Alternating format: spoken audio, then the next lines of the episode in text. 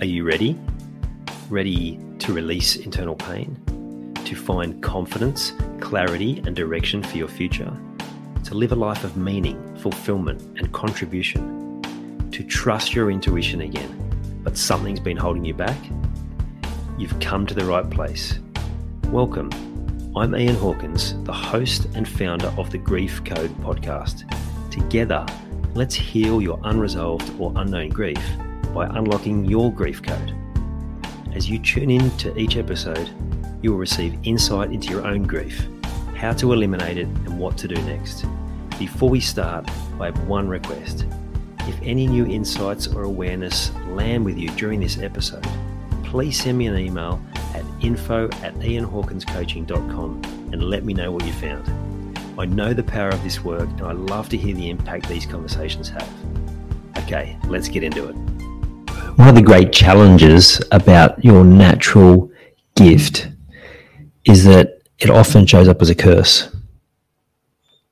That thing that you do so effortlessly well, it also can tend to consume you at different times. So I'll give you an example.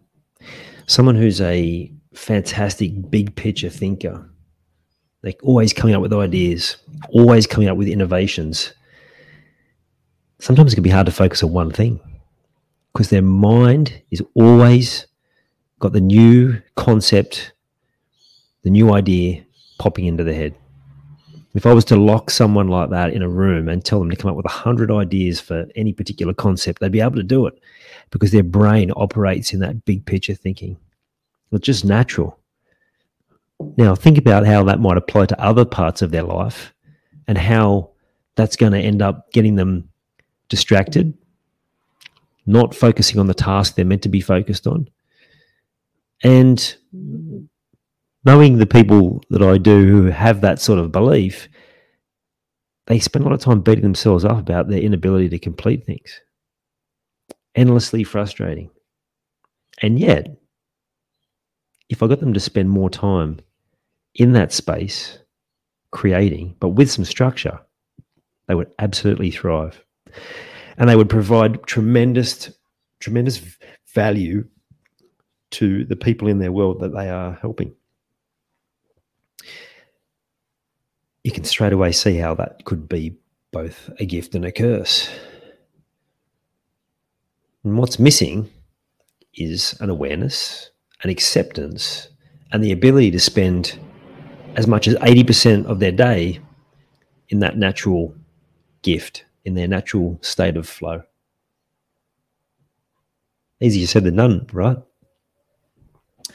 I'll give you another example. For those of us who are particularly sensitive to other people's emotions, there are times where that's such a blessing because we can straight away identify with other people when they might need a bit of a lift. They might need some encouragement. They might need a safe place to talk and we have the ability to tune into how they're feeling and help guide them through that. And at other times, that emotion that you feel for other people shows up relentlessly and completely overwhelmingly. And uh, the more that you, and this is true with any of your gifts, the more that you utilize that gift and refine that gift, then the greater the power to have that not so positive version of it show up becomes. And with the emotional side, it, you, you can get the moment you get a bit off kilter yourself, a bit tired, haven't got your boundaries up, you can be consumed with other people's junk. Exhausting. If you're a detail person, then left to do detail, fantastic but often that comes with a more of an introverted nature. So having to be in a workplace, for example, with other people can be just downright exhausting. Having a social life with other people can be exhausting. And particularly, again, if you are making a comparison to how other people are, then can be, yeah, downright exhausting. Need that time to retreat and to, to recalibrate. Now, the other big thing that comes into it is comparison and people's concept of mental health. So, actually, I'll come back to the comparison because I wanted to just talk about the other, the fourth sort of main area of gift, which is people skills. And again, this is another one I can identify with. I was the kid who got easily distracted and and often caught talking in different circumstances, school, for example, uh, distracted from my work because I'd rather be in a conversation. And I spent a lot of my corporate years beating myself up because I was like, oh man, I'm so easily distracted. I can't be working, as in sitting in front of my desk and doing detail focused stuff, which was my job at the time. So again, I saw the the natural inclination to conversation as a curse until I worked out that I was really good at it, and actually that's where I should be spending most of my time in all areas of life.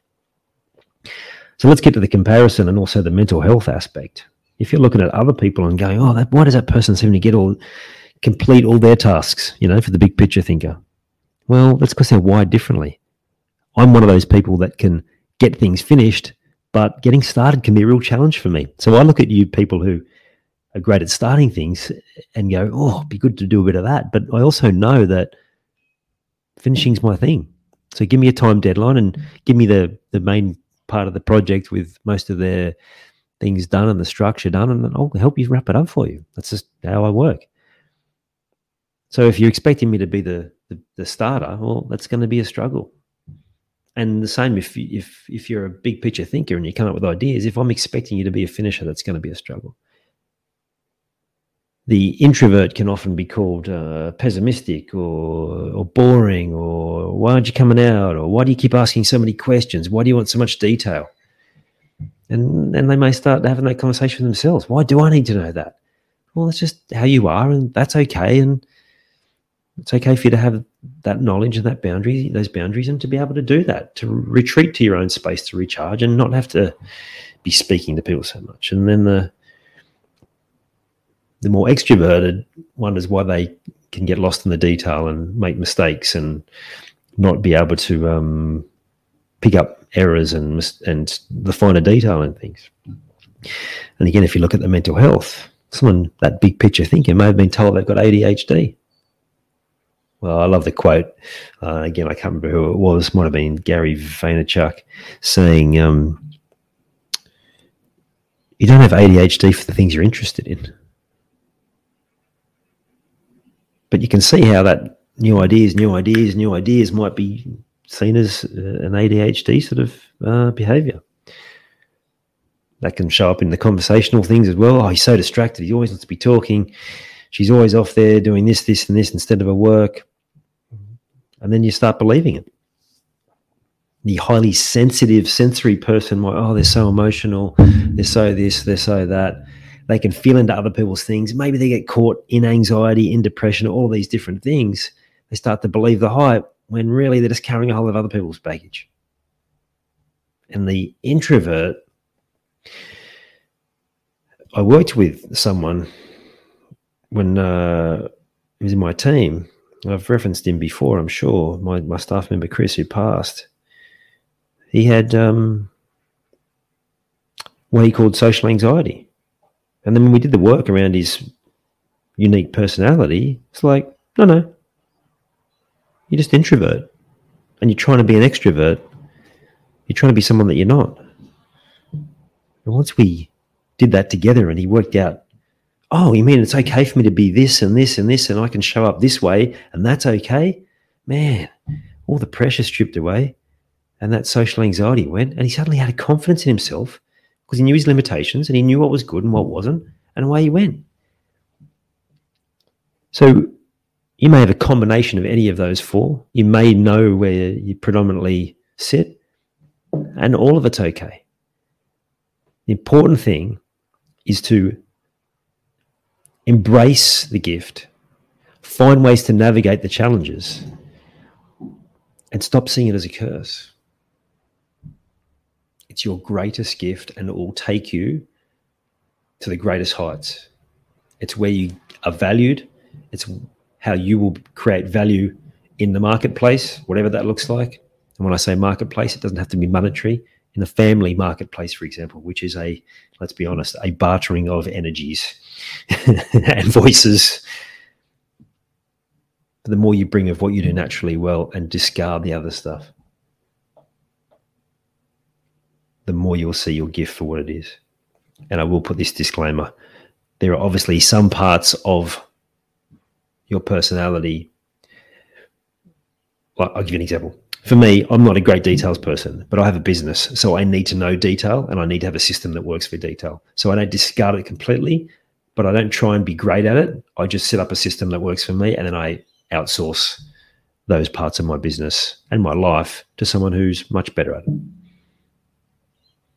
Embrace the gift, change your thought process around it from not a curse, but a gift that just needs some attention, and you will go a long, long way. I hope you enjoyed this episode of the Grief Code podcast. Thank you so much for listening.